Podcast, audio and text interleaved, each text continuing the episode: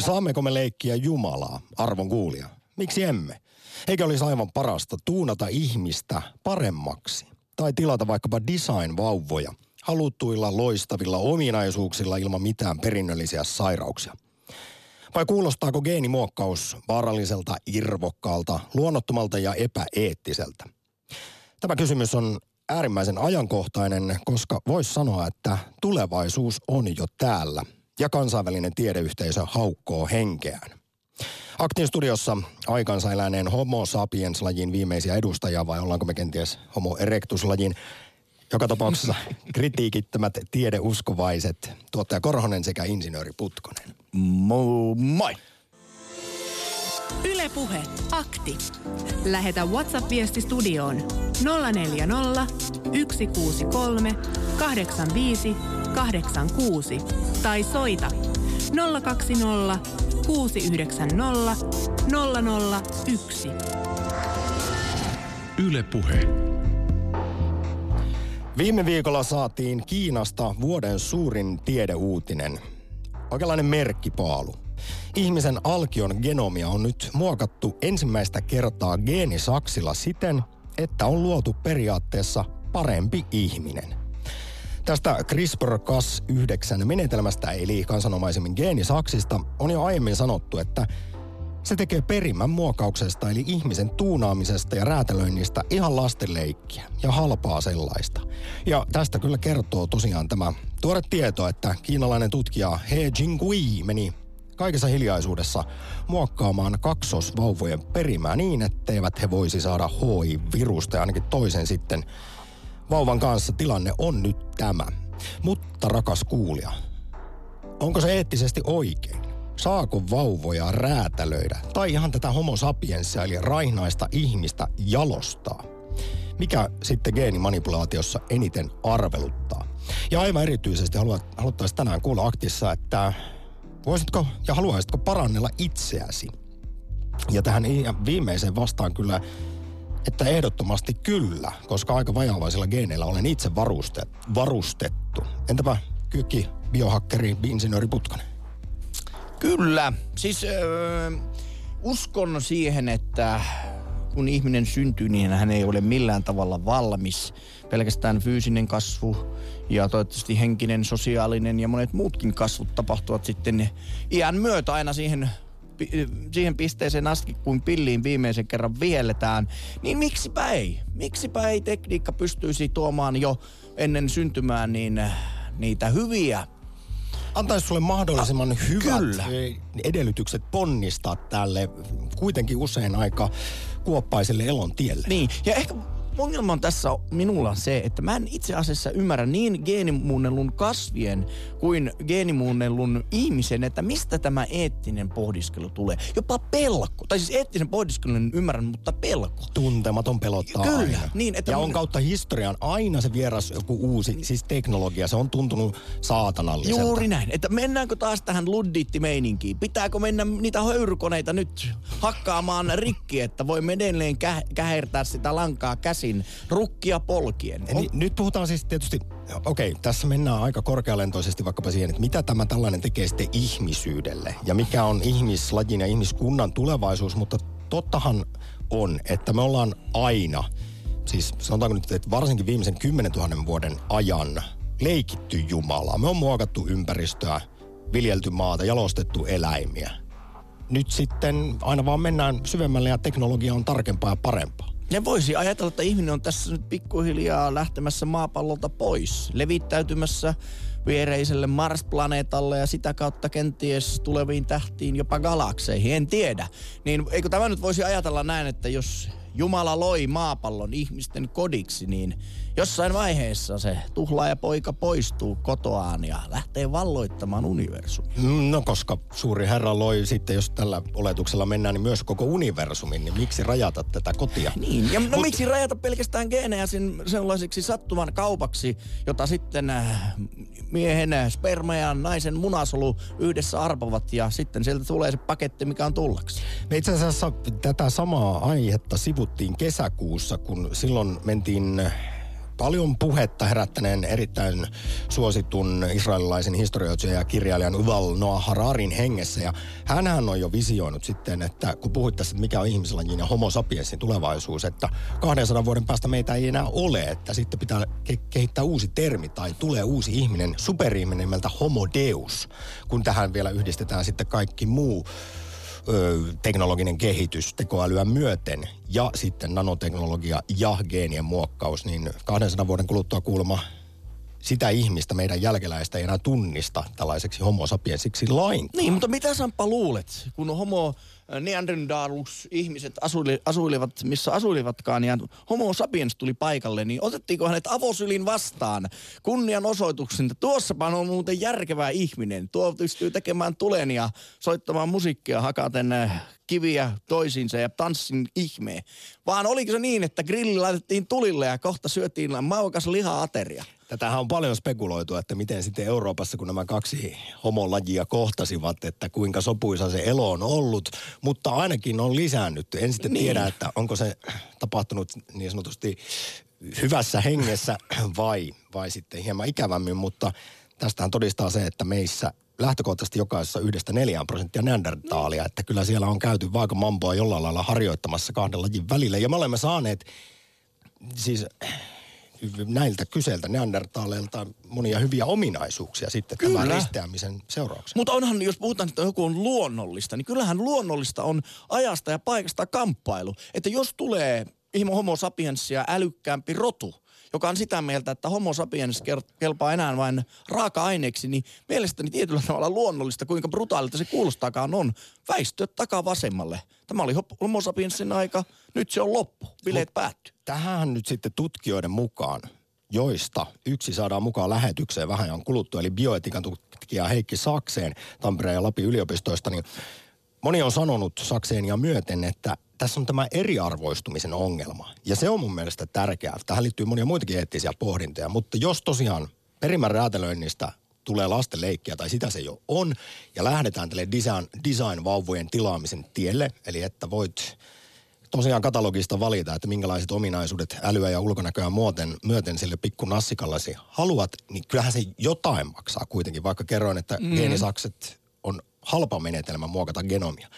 Käykö niin, että kun rikkaiden lapsilla on muutenkin paremmat edellytykset ponnistaa elon tielle, niin nyt vain eriarvoisuus kasvaa, kun he voivat tilata vielä sitten aivan upeilla, upeilla geeneillä olevia vauvoja.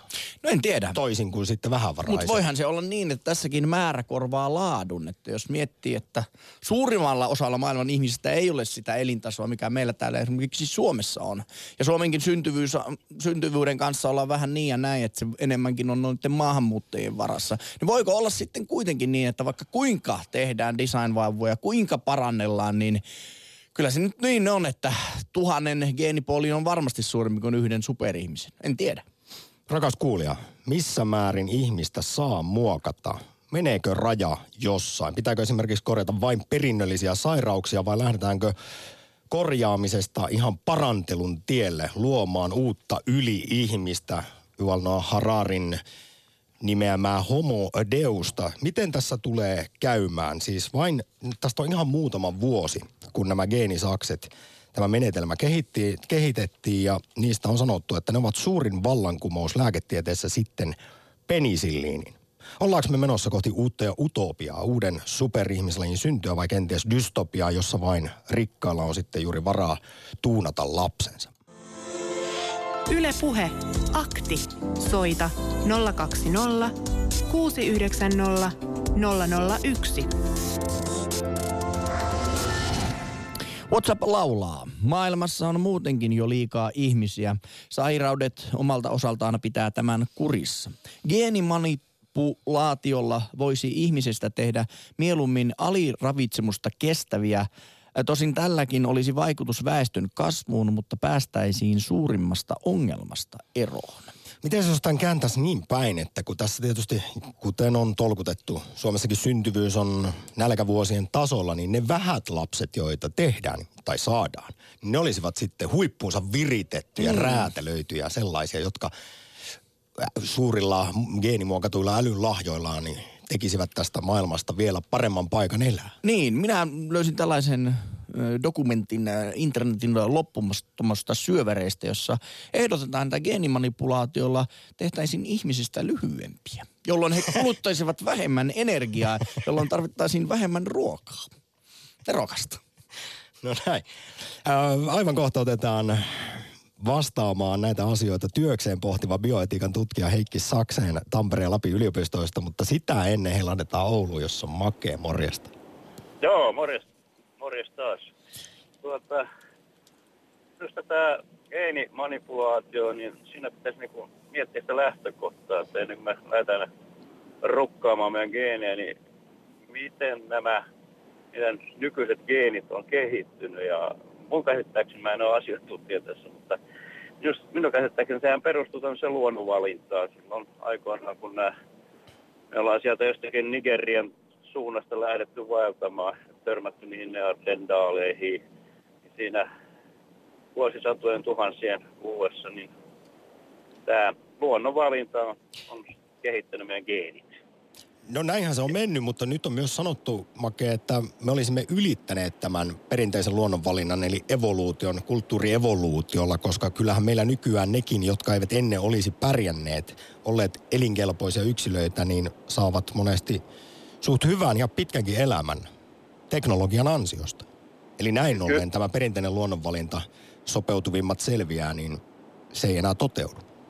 Joo, kyllä se, se varmasti pitää paikkaansa, että tämä jatkuvasti nouseva keskimäärin odottaisi oleva elinikä niin nousee, niin kyllähän se on pitkälle tästä meidän teknologiasta ja lääketieteestä ja ravitsemusopeista ja muista. No mutta hei Makea, haluaisitko niin. olla geneettisesti paranneltu versio itsestäsi? Siis nyt jo netissä myydään tämmöisiä, joka hyödyntää tätä geenisaksi menetelmää, eli CRISPR-Cas9 menetelmää, niin sillä voi sitten jo itseään kuulemma parannella tällaisia, yksikin biokemisti, niin hän on tehnyt nettiin videoita, kuinka hän muokkaa omia lihaksiaan poistamalla geeni, joka rajoittaa lihasten kasvua säätelevän myöstatiinin toimintaa. Ja ruiskuttelee sitten itseänsä tätä kyseistä CRISPR-teknologiaa niin sanotusti.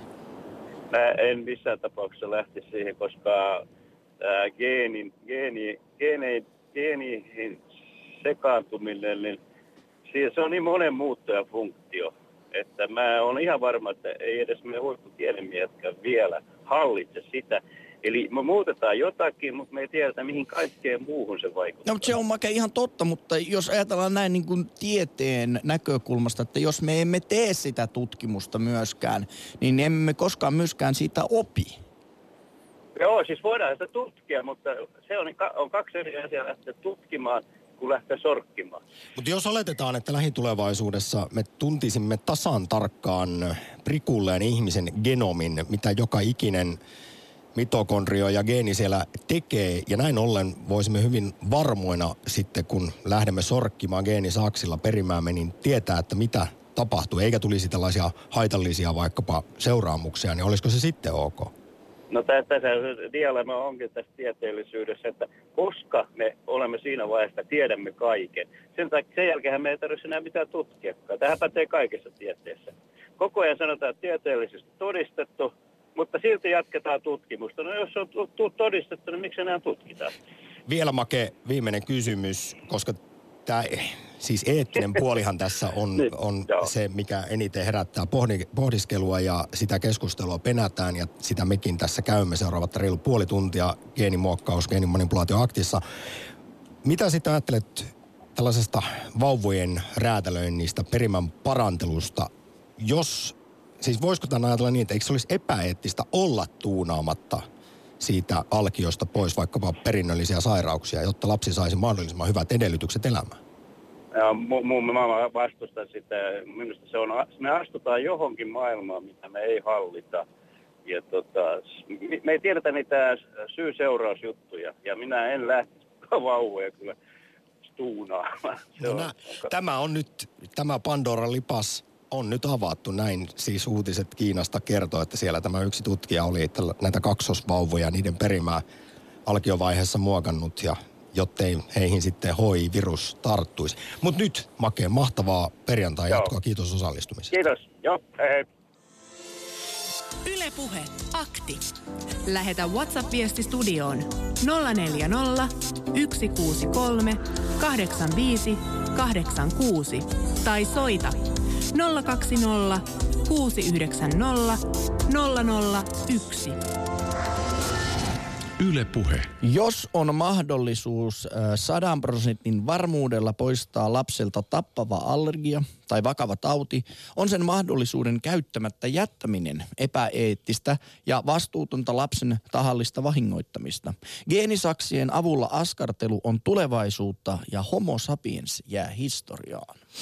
Mahdollinen skenaario kyllä. Ja su- syntyy uusi superihminen, josta Yuval Hararikin puhuu. Homo deus. Deus viittaa muuten jumaluuteen. Ja tänään kysytään, saako ihminen leikkiä Jumala?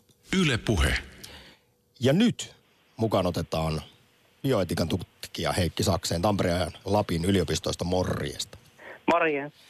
Laitetaan päällimmäiset ajatukset. Sinä olet geenisaksista useaan kertaan halunnut keskustelua virittää ja tiedät myös eniten ehkä Suomessa näistä asioista ja tästä eettisestä puolesta.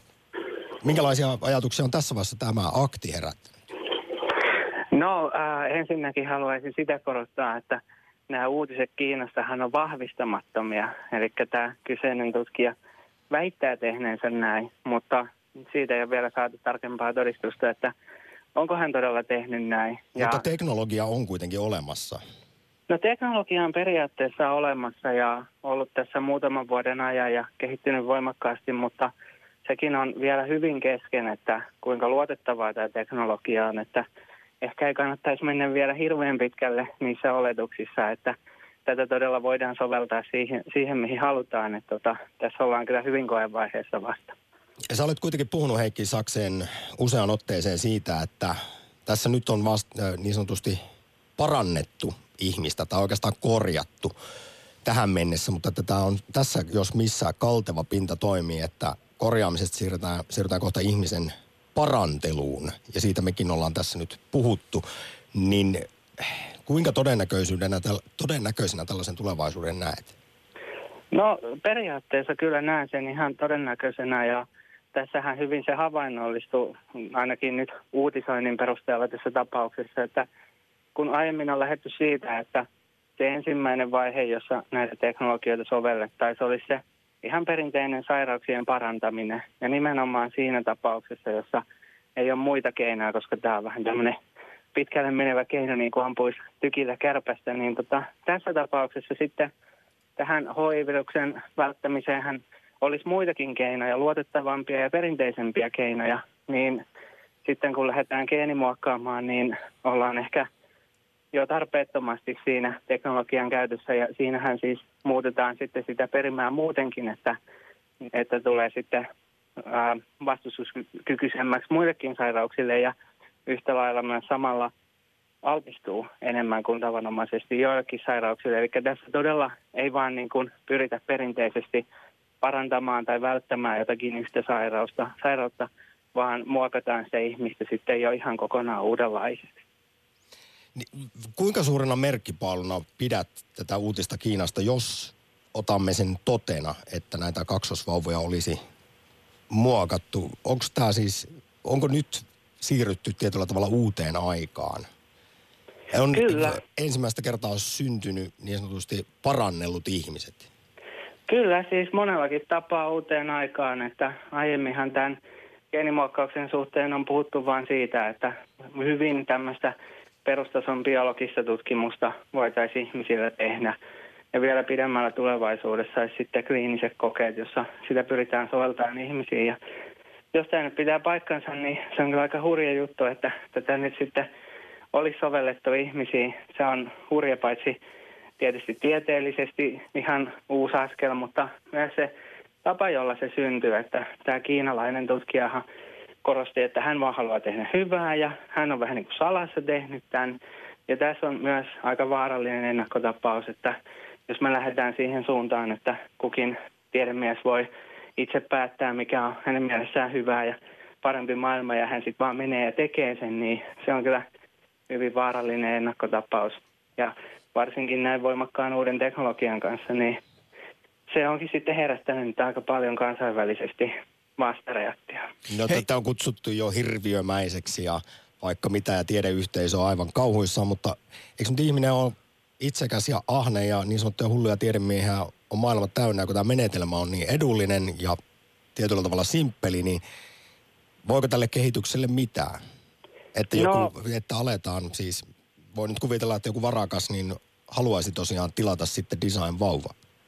No tavallaan tässä on ainakin sellaisia luontaisia pidäkkeitä, että ensinnäkin tämä teknologia on hyvin epävakaata. Eli nyt jos näin on tehty, niin näiden lasten kohdalla on kyllä otettu suuri riski, että myöhemmin voi sitten ilmetä tosiaan niin kuin Makekin tuossa aiemmin sanoi, niin kaikenlaisia muutoksia ja toisekseen kun nämä on muokattu myös, tai ainakin väitetysti muokattu siihen tapaan, että nämä muutokset periytyy myös tuleville sukupolville, niin todella ollaan siis ihan puhtaasti vaan riskimielessä suuren riskin äärellä ja kuka sitten tämän riskin haluaa ottaa, niin, niin tota, en tiedä. Tässä tapauksessahan kiinnostavaa oli myös se, että nämä vanhemmat, jotka oli tähän kokeeseen lähtenyt, niin todennäköisesti eivät olleet ymmärtäneet, mistä tässä on kysymys. Ja toisekseen heillä oli taloudellinen kannustin tähän, koska heillä ei ollut ilmeisestikään paljon rahaa. Ja tämä tuskin oli luvannut, että tämmöiset kalliit uudet kokeelliset hoidot voisi sitten he saada ilmaiseksi. Joten tota, todella niin kuin, ehkä tässä ei ollut kyse niinkään, että joku rikas tavalla tuunaa lapsiaan paremmaksi, vaan enemmän siitä, että suhteellisen köyhät ja tietämättömät ihmiset oli sitten tämän tiedemiehen, niin kuin voisi sanoa, vähän pelinappuloin. Tervehdys Heikki Saksen, Putkosen Jussi täällä, terve. Terve. Semmoista kysymään, että en halua nyt kuulostaa miltään foliohatulta ja salaliittoteoreetikolta, mutta jos tämä CRISP Cas9 menetelmä, tämä on aika halpa ja sitten tällaisia ö, geenimanipulaation pystyviä laboratoreja on käytössä, tutkivia ihmisiä on ja, ja siellähän tavallaan laboratoriossa ilman valvontaa jokainen tutkija oman etiikansa mukaan voi tehdä mitä tahansa, niin nyt tulee vasta ensimmäinen julkisuuteen ja oikein kunnolla ryminällä, niin eikö tästä nyt voisi vetää jonkunlaisen johtopäätöksen, että tätä on salassa tehty jo aiemmin? No kyllä, mahdollisesti, että kukapa voi tietää sitten. Niinpä, ähm, tietysti otetaan huomioon, että tämä teknologia todella on hyvin uutta, että ihan puhtaasti teknologisestikaan tämä ei ollut ollenkaan mielekästä äh, vielä kovin kauan aikaa. Että tota, äh, ja sitten kyllähän tässä on se puoli asiaa, että kun tämä nyt ei ole vielä mikään kaupallinen sovellus, niin yleensä ihmiset, jotka tätä haluaa tehdä, niin nimenomaan haluaa olla niitä ensimmäisiä ja viedä eteenpäin tiedettä ja tuoda itseään esille. Mutta tietysti kukapa sitä tietää, mitä jossakin, jossakin on tehty. Mutta onko sitten näin, että onko tästä joku rangaistus tulossa? Että kyllähän tieteilijät voivat paheksua oikein yhtenä rintamana, mutta onko, onko tässä esimerkiksi rikottu jotain lakia? No eh, sanotaan näin, että se on vaikeampi kysymys. Lait on usein hieman hämäriä tässä suhteessa, koska tilanne on niin uusi, mutta kyllähän tiedeyhteisö toimii niin, että tämä kyseinen tutkija esimerkiksi, niin hän on nyt aika lailla käytännössä tämmöinen persona non grata tämän asian myötä, että tiedeyhteisöhän muutenkin perinteisesti hyvin voimakkaasti sääntelee itse itseään ja laitkin usein lähtee siitä. Ja tämmöinen tutkija nyt ei varmaan ihan kovin hyvässä huudossa tiedeyhteisössä tämän jälkeen ja, ja sillä on jo sinällään aika suuri sääntelevä merkitys. Jää kuitenkin ikuisesti historiaan kyseinen He Jiankui. Heikki Sakseen, kiitos tässä vaiheessa ja suuri kiitos vielä siitä, että pysyt mukanamme aina puoleen päivään saakka kommentoimassa ihmisen geenimanipulointia. Kiitoksia. Yle Puhe. Akti. Soita 020 690 001.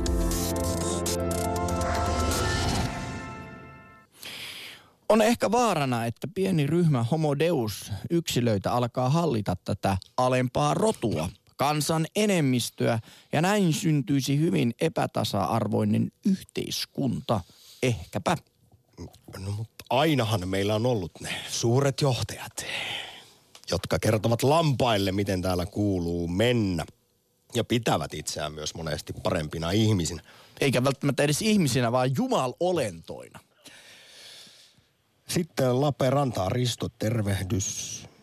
Terve tuota. Kuinka Etelä. vajavaisilla geeneillä olet liikenteessä tänä perjantaina?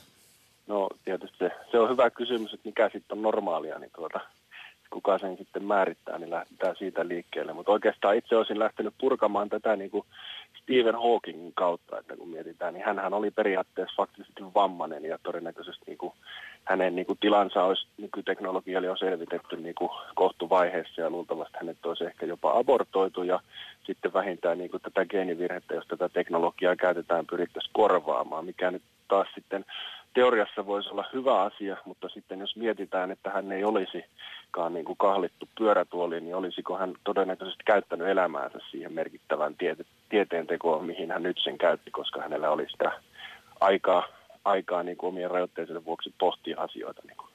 No tässä tapauksessa asiahan on mennyt sitten varmastikin näin, mutta jos nyt ajatellaan, että on tällaisia erittäin vaikkapa kivuliaita, hankalia perinnöllisiä sairauksia, niin sellaisista ihmisistä No Stephen Hawkingia oli vain yksi. Kaikista ei sellaisia tule. Että jos nyt niin. ajatellaan, että voitaisiin sellaista yleistä elämänlaatua parantaa.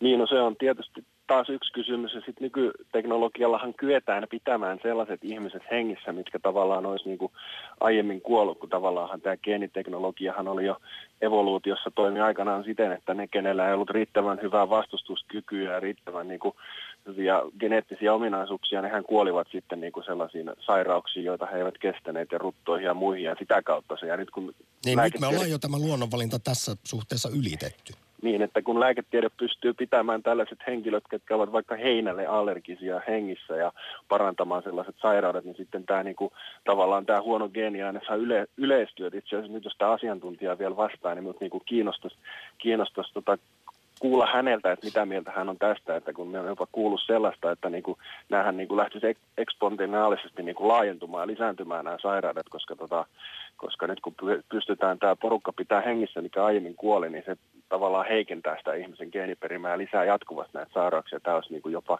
muutaman sukupolven niin kuin jälkeen todella iso ongelma. Mutta mitä niin sitten Risto otetaan käyttöön ne geenisakset ja poistetaan sitten tulevilta sukupolvilta vaikkapa se heinäallergia? Niin, no tämä on just se kysymys, että sitten mennäänkö me väistämättä tähän tilanteeseen, että itsekin tunnustaudun rehelliseksi oluen ja lihapiirakan ystäväksi ja mietitään vaikka sitten tilannetta, että jossain vaiheessa sisuskalut on rötvetty tilalle ja on esimerkiksi tällaisia teknologioita, kun keinosydämiä kehitellään, niin itse kun on sitten siinä vanhusvaiheessa, niin onko sitten esimerkiksi jo tällainen vaihtoehto, että sit missä se lopulta se raja kulkee siinä ihmisen ja koneen ja ihmisen ja geeniteknologius tällaisten geenien parantelun välillä, että tavallaan sekin, että sinne niin kuin laitetaan osia koneesta, että onko se sitten enää siinäkään tapauksessa autenttinen ihminen, että tämä on todella monimutkainen teknologia. Niin tässä kysytään varmaan myös osaltaan sitä, että mitä sitten on ihminen. Ja ollaan mm. me tietynlaisia kyborgeja jo nyt ja tuli mieleen, että tasan vuosi sitten italialainen professori, tämä Sergio Canavero, jota on nyt kutsuttu Frankensteinin tohtoriksi, niin teki ensimmäisen onnistuneen pään siirron kyseessä oli kuitenkin siis kuollut potilas, mutta että jos tulevaisuudessa sä, kuten itse käytit termiä oluen ja lihapirkan ystävänä, rötväät kroppas rikki, niin sitten vaan päänsiirtoleikkauksen ja uusi, upea, uljas, adonismainen kroppa alle Ristolle Lappeenrantaan ja ei muuta kuin yöhön lisää lihapiirakkaa ja kaljaa. Niin, kyllä se on uusi kierros sitten ja sitten siitä jatkuu jääsyksiin sama. No mutta mitä, eikö se olisi hienoa? No kyllähän se tavallaan olisi hienoa, mutta sitten niin kuin, että et pystyt, esimerkiksi sellainen kysymys on mielenkiintoinen, että tuleeko sitten tässä tavallaan niin kuin näiden geenisaksienkin kanssa jossain vaiheessa se raja vastaan, niin jos entistä ja entistä sairaammat yksilöt pidetään hengissä ja että muunnellaan, niin sitten pitääkö me tosiaan sitten mennä jossain vaiheessa siihen, että tavallaan ruvetaan niin kuin alkiosta asti luomaan täydellisiä ihmisiä ja sitten tämä biologinen lisääntyminen lopetetaan kokonaan. Että tämä on niin kuin todella monimutkainen asia sitten, että mi- mihin se pitkällä tähtäimellä johtaa, niin pystyykö sitä kukaan varmasti sanomaan tuskin, että, että niin kuin tässä on kyllä todella miettimisen paikka ennen kuin tähän niin kuin lähdetään ihan sokeasti. Että. No mutta tätä pohdintaa on penännyt esimerkiksi kovasti bioetiikan tutkija Heikki Saksen, jolle sinäkin tuossa kysymyksen esitit. Hän on myös linjoilla.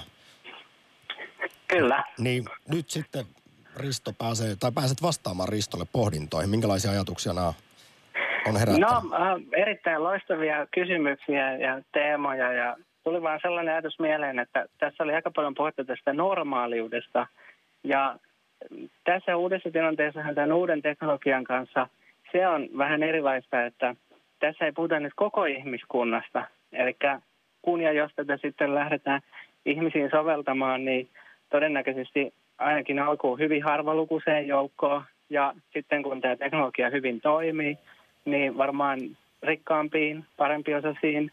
Ja, ja niin kuin tässä ei enää puhuta, tämä on se kiinnostava piirre, että ei puhuta koko ihmiskunnan muutoksesta niin kuin evoluution suhteen, vaan todella ihminen sitten on se Jumala, joka jakaa sitä uutta teknologiaa ja hyvää, mitä se tuo. Niin, kyllä tuo kuulostaa ihan faktiselta ja sitten tosiaan tapahtuuko sitten siinä se kehitys jopa niin kuin tällainen ihmisen tavallaan niin kuin kahtia jako, että syntyy tällainen superrotu, mikä yksityisten terveysfirmojen ja muiden avulla parantelee omaa genetiikkaansa ja sitten tuota, pystyy pidentämään elinikänsä tällaisten keinosydäntä ja muiden avulla ja sitten taas niin kuin sitten entistä sairaampi alaluokka, mikä ei pysty tähän ja sitten tavallaan joutuu sitten kärsimään näistä kaikista, kaikista sairauksista, että sitten mihin täällä tämmöinen kehitys johtaa, että esimerkiksi hyväksyykö tämä alaluokka tällaista kehitystä, niin tämä on aika mielenkiintoinen pohdinta. Että... Vai kehityksen sijaan mennäänkö taaksepäin eugeniikkaan? Kyllä, tässä on hyvin voimakkaasti se pelko kyllä ja tietysti jos nyt oltaisikin vielä sillä saralla edes, että vaan parannetaan sairauksia ja tehdään näitä muutoksia vaikka somaattisesti, eli niin, että ne ei periydy. Mutta kun nimenomaan tässä, jo nyt kuten tässä Kiinan tapauksessa nähtiin, niin aletaan lähestyä sitä tilannetta, että pyritään muutenkin paranteleen ihmisen ominaisuuksia ja tekee sen myös periytyvästi. Joten kyllä karua sanoo, tässä ehkä kuulostaa vähän foliohattu tyypiltä, mutta se on ihan realistisen kuulonen näkymä. Risto iso kiitos. Ei muuta kuin viikonloppuna sopivissa määrin sitä kaljaa ja lihapirkkaa. Joo, täällä saa hyviä vetyjä atomia no, loistavaa. No niin, viikonloppuja, moi. Ylepuhe akti. Lähetä WhatsApp-viesti studioon 040 163 85 86 tai soita 020 690 001. Yle Puhe. Siirryimme viime viikolla tietynlaiseen uuteen aikaan, kun Kiinasta kuultiin uutinen, että siellä tutkija oli muokannut alkiovaiheessa paljon puhutulla geenisaksilla kaksostyttöjen perimää niin, etteivät he voisi saada HIV-virusta ja toisen kohdalla käsittääkseni nyt sitten näin on käynyt, jos uutisia on uskominen. Geenisakset on kuitenkin tätä päivää, ne kehitettiin vasta muutamia vuosia sitten, mutta on sanottu, että suurin vallankumous lääketieteessä sitten penisilliinin ja meidän perimän muokkauksesta tulee erittäin helppoa. Tähän me kaipaamme arvon kuulijaa sinulta kommentteja. Linjat tällä hetkellä tyhjänä. Soita 020690001. Saako ihminen leikkiä Jumalaa? Saako perimää tuunata, vauvoja räätälöidä? Öö, vai toisaalta, eikö se olisi juuri eettistä tuunata niitä vauvoja, eli antaa heille mahdollisimman hyvät edellytykset elämään. Otetaan WhatsApp-viestiä siitä samalla sitten Heikki Saksenille kysymys. Geneettinen monimuotoisuus on välttämätöntä lajin selviämiselle. Jos tämä diversiteetti poistetaan, yksikin tauti voi hävittää koko superlajin sukupuuttoon joko tahattomasti tai tarkoituksella. Ja nyt siihen kysymykseen, jos ajatellaan, että ihminen kuitenkin hyödyttää erittäin kapeaa ravintoa. Hedelmiä, kaupallisia hedelmiäkin on muutamisen kymmeneen eri lihatuotteita aika vähän ja näin poispäin. Niin onko tässä nyt sellainen pelko sitten, että kun jotenkin kavennetaan tuota geeniperimää, niin sitten tulee tällainen yksinkertaisuus ja huonotkin asiat sitten kertaantuvat ja geeni, geeni tämmöinen puuro heikentyy? Joo, kyllä tässä on se pelko varmasti, mutta – ennen kaikkea haluaisin nostaa sen esiin, että tätä samaa geenimuokkaustahan käytetään nyt jo eläimiin ja ympäristöön, esimerkiksi tuotantokasveihin. Ja sillä saralla ollaan edetty paljon rivakammin kuin ihmisten suhteen. Meillä on esimerkiksi geenimuokattuja hyttysiä, jotka ei välitä malariaa, sikavirusta, dengue, kuumetta. Näitä on päästetty luontoon. Tietysti tuotantokasvien suhteen tehdään paljon geenimuokkauksella. Ja näissä jos missä, jos nyt otetaan tämä ekosysteeminäkökohta, niin se riski on suuri. Että miten se herkkä ekosysteemi, vaikka sinällään tehtäisiin joku hyvä asia, niin kuin asiat vaikuttaa aina toinen toisiinsa, niin, niin miten se koko ekosysteemi sitten reagoi näihin muutoksiin, niin, no, niin se on todella... Mutta mitä ainakaan katastrofaalistahan ei ole vielä tapahtunut. Niin eikö tämä no tavallaan ei. tue sitä geenimanipulaatiota? No ei, ei tietenkään ole tapahtunut, paitsi kyllähän nyt jo tässä esimerkiksi tuotantokasvien geenimuuntelussa niin on nähtävissä kaikenlaisia epäterveitä piirteitä, että esimerkiksi isot yritykset on saanut siinä suhteellisen paljon valtaa ja, ja tota, myös tämä niin kilpajuoksu niiden ähm, kasvien ähm, tota noin, kestävyyden vaikka torjunta-aineille kanssa ja, ja tota noin taas sitten uusien, uusien tuholaisten tota, saapumisen kanssa, niin on koko ajan käynnissä, että toistaiseksi joo, mitään selkeästi ei ole tapahtunut tämmöistä suurta katastrofia, mutta on jo nähtävissä monia huolestuttavia merkkejä ja toisaalta sitten jos jotakin tapahtuu, joku laji lähtee vaikka villisti leviämään luonnossa, niin minkä sille sitten tekee? Miten sitten vastaat siihen argumenttiin bioetiikan tutkija Heikki Sakseen, että ainahan ihminen on leikkinyt Jumalaa, muokannut ympäristöä, perimää juuri vaikkapa kasvien tapauksessa. Se on kuitenkin ollut enemmän semmoista sokkotoimintaa. Nyt teknologia on parempaa, tiedetään syvemmin, mistä on kyse ja osataan tehdä ne muutokset tarkemmin.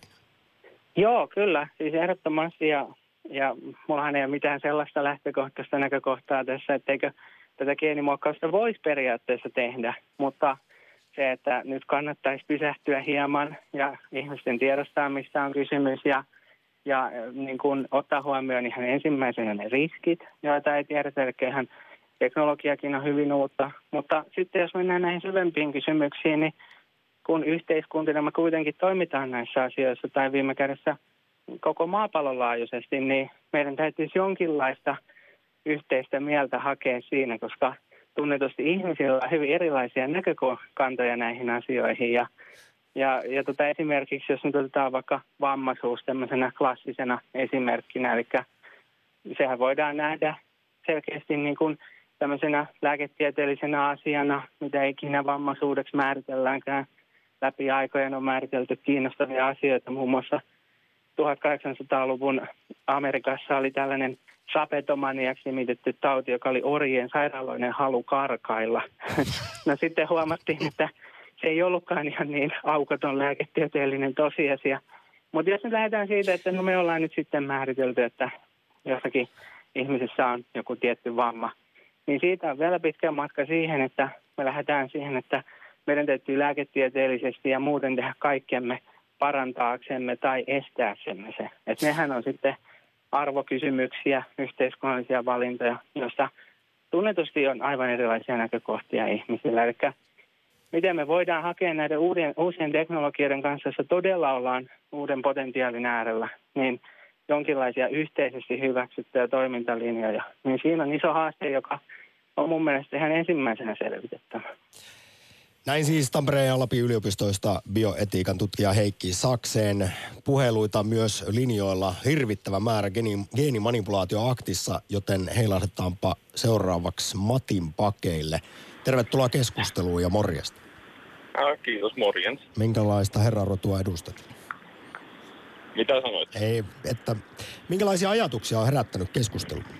Öö, kyllä aika paljon tota, itselle just tuli mieleen se, että kene, niin kuin just isompana kysymyksenä se, että sitten jos tai kun tuota ruvetaan tekemään isommalla kädellä ja muuta, niin kene, kenen mukaan ja muuta, niin niitä muokataan sitten näitä geenejä. Sit, no geenejä hei, ja mä tota, heitän tämmöisen kysymyksen. Luodaan liittyen juuri tähän, kun yksi kysymys meillä tänään myös on se, että, että parantelisitko itseäsi? Haluaisitko olla geenimuokattu, viritetty versio esimerkiksi sinä, Matti, itsestäsi, niin tätä siis teknologiaa, CRISPR ja geenisaksi-teknologiaahan kaupataan jo netissä. Yle on uutisoinut biokemististä Josiah Zainarista, joka on aiemmin työskennellyt Nasalle ja hän on sitten ruiskuttanut itseensä tätä teknologiaa että poistaisi geeni, joka rajoittaa lihasten kasvua. Sitten eräs toinen biohakkeri Yhdysvalloista haluaisi eroon värisokeudesta ja itse asiassa muuttaa näkökykynsä tetrakromaattiseksi, että pystyisi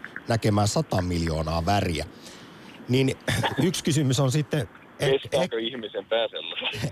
No siis tämä on jo ihan tällainen siis mutaatio, harvinainen poikkeama, jota on arviolta parilla prosentilla naisista.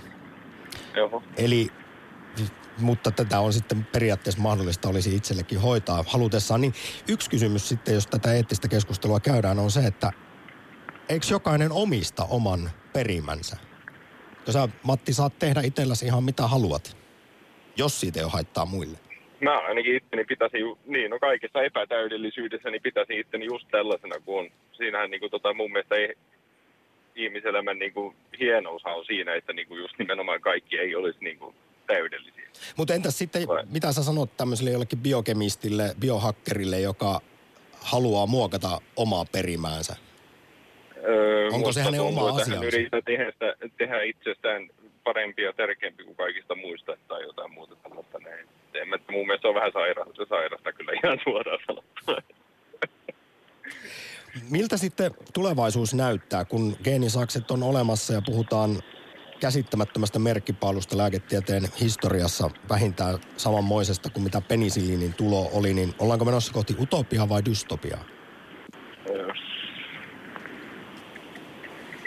Jaa. Sanotaan ei se ainakaan, tota, siis lääketieteellä niin kuin on hyvät puolensa ollut ja siis hyvällä tarkoituksella kaikki tehdään ja näin, mutta loppujen lopuksi siinähän just nimenomaan muokataan sitä luontaista valintaa, mikä niin ollut tuossa puheena jo aikaisemminkin edelliselläkin puhelijalla. Ja tota, siis mun mielestä luonnon pitäisi hoitaa se, koska siis se, jos ihminen rupeaa tota itsestään tekemään niin yli-ihmisen, eli me ei kuolla niin kuin yhtään mihinkään niin kuin luonnonsairauksiin lähinnä, että sitten vasta kun akku loppuu, niin, niin tota, sehän tarkoittaa, niin, ajaa väkisinkin ylikansottumiseen ja muuta, ja mikä niin sitten tarkoittaa sitä, että mitä enempi elintilaa me tarvitaan, niin sitä ele- enemmän elintilaa pitää ottaa pois noilta kanssa. Ja kaikki lääkkeet sotii niin tota vastaan. Joku perus flunssalääke on ehkä ihan fine, mutta, mutta toi... No Niin, Ma- en mä Matti, tiedä, Matti joku- kysyn sitten, että kun nyt jo valitaan esimerkiksi terveitä alkioita ja tätä CRISPR-teknologiaa on käytetty siihen, että on poistettu perimästä vaikkapa joku harvinaista sydänsairautta aiheuttava geeni, niin, No, eihän silloin ole terve, jos sillä on se geeni vai, niin, vai niin, onko? Niin, siis, mutta joka tapauksessa siis, että jos lähdettäisiin, kysymykseni on ehkä se, että, että tässä vaiheessa on siis niin kuin periaatteessa korjattu ihmistä, parannettu vaikkapa perinnöllisiä sairauksia, niin että jos pysytään, tä- haetaan sitä rajaa, että missä määrin tällaista saa sitten geenimanipulaatiota tehdä. Onko se sun mielestä eettisesti ihan oikein, että jos katsotaan, että lapsi jo syntyisi vaikkapa erittäin vammaisena tai että hänelle tulisi kivulias sairaus ja se poistettaisiin sieltä geenisaksilla sitten? Tuo on kyllä sinänsä aika paha. Tota, no, mä itse olen aika rankasti sillä kannalla, tuota, no, että jos luon, luonto on päättänyt sen, että lähdetään, niin silloin lähdetään ja ei sillä voi mitään. Mutta tota, niin, mihin tuon nyt rajan sitten vetää, että mikä on ok ja mikä ei. No sitä Niin tota- eettistä pohdintaa tässä kuulemma kovasti kaivataan ja sitä parhaillaankin Joo. tässä aktissa Mun käydään. mielestä itse, itse olin sitä mieltä, että just... Niin, no siitä säästyisi työltä, että jos tiedetään kerran, että kaikki, kaikki kellä on tota, noin sairautta ja muuta, niin tuollahan niin kuin luodaan vaan niin kuin työmaata lähinnä. Että se, että jos niin kuin suostuttaisiin siihen saman tien, että ei muokata mitään, niin silloin ei tarv- olisi tarvettakaan tuolle koko hommalle. Eli alkuperäiseen kysymykseemme, Matti, saako ihminen Joo. leikkiä Jumalaa? Haistelen tässä, että vastauksesi on, että ei. ei Ja- Jumalaa voi leikkiä kukaan. No niin, suuri kiitos osallistumisesta ja mahtavaa viikonloppua. Kiitos. Yle Puhe, akti. Moi! Jos ihminen alkaa tekemään geenimanipulaatiota, niin kohta täällä on manipuloituja robotteja. Mitä tämä yhteiskunnalle maksaa? Hyvä, että otettiin tämä taloudellinenkin näkökulma tähän, koska onhan se totta. Aikilla pystytään ainakin jonkunlainen hintalappu laittamaan ja, ja, ja sitten kun näitä geenirahavauvoja tehdään, niin Niin, niin. Köyhän siitä joutuu maksumieheksi, niin kuin aina. Kaksi rahaa liittyvää pointtiahan tässä nyt on mainittu se, että ensinnäkin nämä geenisaksi, tämä teknologia on hirvittävän edullista, halpaa ja kuitenkin sitten toisaalta on pohdittu sitä, että onko tulevaisuudessa vain rikkailla varaa tilata niitä design-vauvoja. Nyt kun kello käy, niin otetaan lisää puheluita geenimanipulaatio aktiin. Seuraavaksi käsittääkseni Esa. Tai Tommi. No Tommi ainakin täällä. No niin, no niin Naataliin hyvää Joo. perjantaita. Minkälaisia ajatuksia? No sitä, että tätä, onhan tätä perimämuokkausta tehty jo vuosikymmeniä sitten, nimittäin tämä keinohedelmöitys. Sehän on, niin kuin, laitetaan ihminen lisääntymä, mikä ei luontaisesti niin ole tarkoitettu edes lisääntymään. Eikö se ole silloin perimämuokkausta? Eikö tässä ole mikä ihme, että kaiken maan ADHD ja tämmöiset lisääntyy koko ajan? Eihän, ne- eihän ne vanhemmat lapsille välttämättä harva kertoo, että sut on muuten keinohedelmöitetty. Sehän on perimämuokkausta. No, hei nyt y- Jos- päästään yhteen kysymykseen, joka on se, että onko se aina niin, että se uusi teknologia tuntuu luonnottomalta ja pelottavalta. Mutta sitten kun jotain on tehty vaikkapa vuosikymmenet, niin se otetaan ihan itsestään selvänä. Että Niin se otetaan itsestään selvänä. Tämä on nyt tämmöinen uusi, uusi juttu, että koskahan siitä tuli ensimmäinen uutinen sitten, että tuli keinohedelmöityslapsi. onneksi meillä on puhelimessa myös bioetiikan tutkija Heikki Sakseen, niin Tommi, kuunnellaan miten hän vastaa asioihin vai vieläkö Heikki löydyt sieltä? Joo. Kyllä, kyllä. Joo, ei siis, kyllähän tässä kuten on puhuttu, niin se, että ihminen on aina muokannut, lääketiede on aina edistynyt. Mä oon ihan samaa mieltä, että tota, tavallaan ei tässä niin kuin radikaalisti ole silleen mitään uutta, mutta tietysti jos ajattelee tämän asian muutostahtia, että tämä geenimuokkausteknologia esimerkiksi, niin tämä on alkanut olla puheissa ehkä sanotaan 2013 alkaen. Ja nyt se on yhtäkkiä levinnyt siis lääketieteelliseen tutkimukseen, tuotantokasvien eläinten muokkaukseen. Nyt sitä aletaan hiljalleen miettiä, että voitaisiko sitä oikeasti kliinisesti soveltaa ihmisiin. Niin onhan tämä niin kuin potenssiin X tämä muutosvauhti, jos ajatellaan näihin vaikka keinohedelmöityksiin nähden, että, että silloin puhuttiin, että nämä asiat etenee niin kuin vuosikymmenissä ja nyt ne etenee vuosissa, joskus kuukausissa. Eli pitäisi painaa jarrua vähän ja katsoa, että mihin tässä ollaan menossa. No kyllä, se olisi varmasti ihan tervettä, että äh, tässä on monta ehkä vähän huolestuttavaa piirrettä, jos tarkemmin kuvaa, että muun muassa tässä on selkeästi ollut sellaisia piirteitä, että niin kuin tämä kiinalainen tutkija ja aiemmin oli tämmöinen Mitalipov ja hänen tutkimusryhmänsä, jotka ei nyt tehnyt ihan näin hurjia juttuja, mutta kuitenkin, jotka on selkeästi ottanut tämmöisiä rohkeita askelia omin päin eteenpäin. Ja taas ihan tiedeyhteisökin on peräänkuuluttanut sitä, että meidän pitäisi nyt edetä aika rauhallisesti ja aloittaa näistä tämmöisistä asioista, kuten niiden ei-periytyvien muokkausten tekemisestä ja ihan biologisesta perustutkimuksesta ja tämmöisestä, niin sitten tulee näitä tutkijoita, jotka sanoo, että minäpä teen tämän ja sitten siitä tulee uusi normaali. Tämä ei, niin kuin, ei ainoastaan tässä asiassa, vaan muissa asioissa niin voi olla kestävä tapa edetä, että mennään niin, että kun joku on mahdollista, niin joku sen tekee ja sen jälkeen sanotaan, että no nyt se on jo, henki on ulos pullosta, se on tehty, että maha mitään. Niin tämä ei vaan ole kestävä tapa. No nyt on Pandora lipas auki kiinalaisen tutkijan toimesta. Tommi, onko herännyt ää, bioetiikan tutkija Heikki Saksenin puheenvuorosta ajatuksia vielä? Joo, no, no tämähän nyt ei tota, siis luontohan nyt karsii kuitenkin aina heikommat ja ihmiskunta ei tule kuolemaan varmaan siitä sukupuuttoa, jos tätäkään nyt ei tehdä, tehtäisi. Että semmoista pelkoa ei ole. Onhan se luonnossakin sama asia, että eläin, eläinkunnassa, että sielläkin heikommat kuolee pois ja vahvemmat jää. Ne paremmat yksilöt, mitkä pitäisikin jäädä sitten loppujen lopuksi jäljelle. Tästä nyt on parikin kertaa jo tunnin aikana puhuttu, että toisaalta sitten onko ihmislaji ylittänyt sen perinteisen luonnonvalinnan, jossa sopeutuvimmat selviää, koska kulttuurievoluution kautta on lääketiede ja teknologia kehittynyt ja kyllähän meillä elää pitkään hyvää elämää moni sellainen henkilö, joka ei vielä sata vuotta sitten olisi lapsuutta pidemmälle päässyt. Tässä oli vähän niin kuin semmoinen retorinen kysymys vielä Tommille, mutta koska aika juoksee, niin kiitos soitosta.